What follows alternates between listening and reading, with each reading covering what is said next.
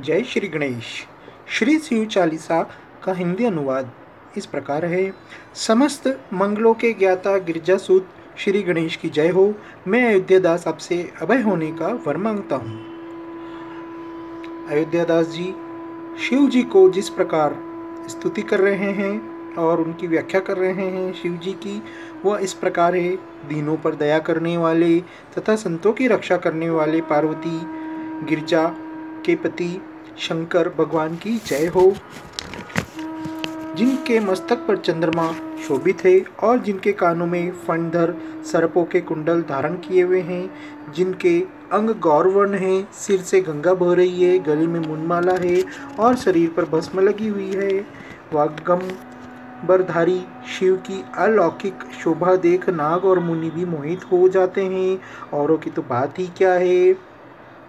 महारानी मेना पर्वतराज हिमालय की पुत्री, की दुलारी पुत्री, पार्वती उनके वाम भाग में सुशोभित हो रही है, जिनके हाथ का त्रिशूल अत्यंत सुंदर प्रतीत हो रहा है, वही निरंतर शत्रुओं का विनाश करता रहता है। भगवान शंकर के समीप नंदी और गणेश जी ऐसे सुंदर लगते हैं, जैसे कमल के मध्य कमल शोभायमान होता है। श्याम कार्तिकेय और उनके करोड़ों गणों की छवि का बखान करना किसी के लिए भी संभव नहीं है। हे प्रभु, जब भी देवताओं ने आपके सम्मुख पुकार की है, तब तब आपने उनके दुख दूर किए हैं।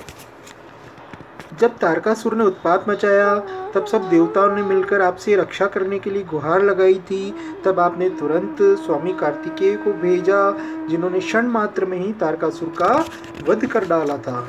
आपने स्वयं जलंधर नामक असुर का संहार किया, जिससे आपके यश तथा बल को सारा संसार जानता है।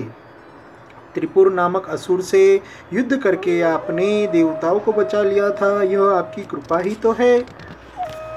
आपने अपनी चटाओं से गंगा की धारा को छोड़कर भागीरथ के तप की प्रतिज्ञा को पूरा किया। संसार के सभी दानियों में आपसे श्रेष्ठ कोई दानी नहीं है। भक्त आपकी सदा ही वंदना करते रहते हैं। आपके प्राचीन होने का भेद कोई नहीं बता सका। वेदों में भी आपके नाम की महिमा गाई गई है। समुद्र मंथन करने से जब हलाहल विष उत्पन्न हुआ, तब देवता और राक्षस दोनों ही बेहाल हो गए। आपने तब दया करके उन सभी की सहायता की और विषपान किया। तभी से आपका नाम नीलकंठ पड़ा। श्री राम ने लंका पर चढ़ाई करने से पहले आपका पूजन किया और विजयी होने पर लंका विभीषण को दे दी। भगवान रामचंद्र ने जब सहस्त्र कमल के द्वारा पूजन करना चाहा तो आपने फूलों में विराजमान हो परीक्षा ली। आपने एक कमल पुष्प अपनी माया से लुप्त कर दिया तो श्री राम ने अपने कमल नयन से पूजन करना चाहा। जब आपने राघवेंद्र की इस प्रकार की कठोर भक्ति देखी तो प्रसन्न होकर उन्हें मन वांछित फल प्रदान किया। अनंत और अविनाशी भगवान शंकर की जय हो। सबके हृदय में निवास करने वाले आप सब पर कृपा करते हैं। हे प्रभु, अनेक दुष्ट, काम, क्रोध आदि मुझे प्रतिदिन सताते रहते हैं। उनसे मैं भ्रमित हो बेचैन रहता हूँ। हे नाथ, इन सांसारिक बाधाओं से दुखी होकर मैं आपका स्मरण करता हूँ। आप मेरा उद्धार कीजिए उद्धार कीजिए। आप अपने त्रिशूल से मेरे शत्रु को नष्ट कर, मुझे संकट से बचाकर, भवसागर से उबार लीजिए।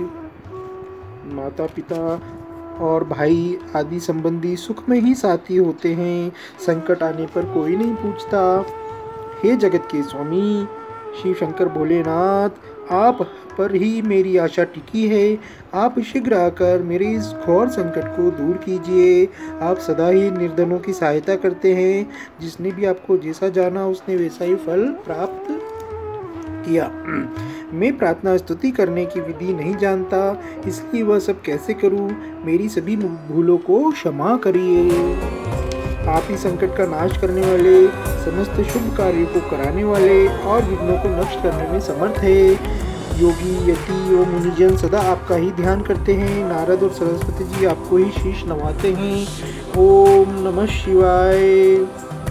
पंचाक्षर मंत्र का निरंतर जप करके भी ब्रह्मा आदि देवताओं ने आपका पार पाया। जो इस शिव चालीसा का निष्ठा से पाठ करता है, भगवान शंकर उसकी प्रकार से सहायता करते हैं। ऋणी या कर्जदार इसका पाठ करता है तो वह सभी प्रकार के ऋणों से सदा के लिए मुक्त हो जाता है। पुत्र प्राप्ति की इच्छा से पाठ करने वाले को निश्चय शिव की कृपा से सर्व गुण संपन्न प्राप्त होता है। प्रत्येक मास की त्रयोदशी को घर पर पंडित को बुलाकर श्रद्धा पूर्वक पूजन व हवन करना चाहिए। देव त्रयोदशी का व्रत करने वाले व्यक्ति के शरीर और मन को कोई क्लेश नहीं रहता, वो सुखी हो जाता है। धूप, दीप और नैवेद्य से पूजन करके शंकर जी की मूर्ति या चित्र के सामने बैठकर यह पाठ करना चाहिए। जन्म जन्म के पाप नष्ट हो जाते हैं और अंत में शिव लोक में वास होता है और मुक्ति मिल जाती है। अयोध्या जी कहते हैं, ये हे शंकर जी, हमें आपकी ही आशा है। यह जानते मेरी सभी दुख दूर कीजिए। नित्य कर्म के पश्चात इस शिव चालीसा का प्रतिदिन 40 बार करने से भगवान मनोकामना पूर्ण करेंगे। हेमंत ऋतु मार्गशीर्ष मास की छठी तिथि समूह चौसठ में यह चालीसा लोक कल्याण के लिए पूर्ण हुई। जय शिव शंकर भोलेनाथ की जय। शिव चालीसा संपूर्ण।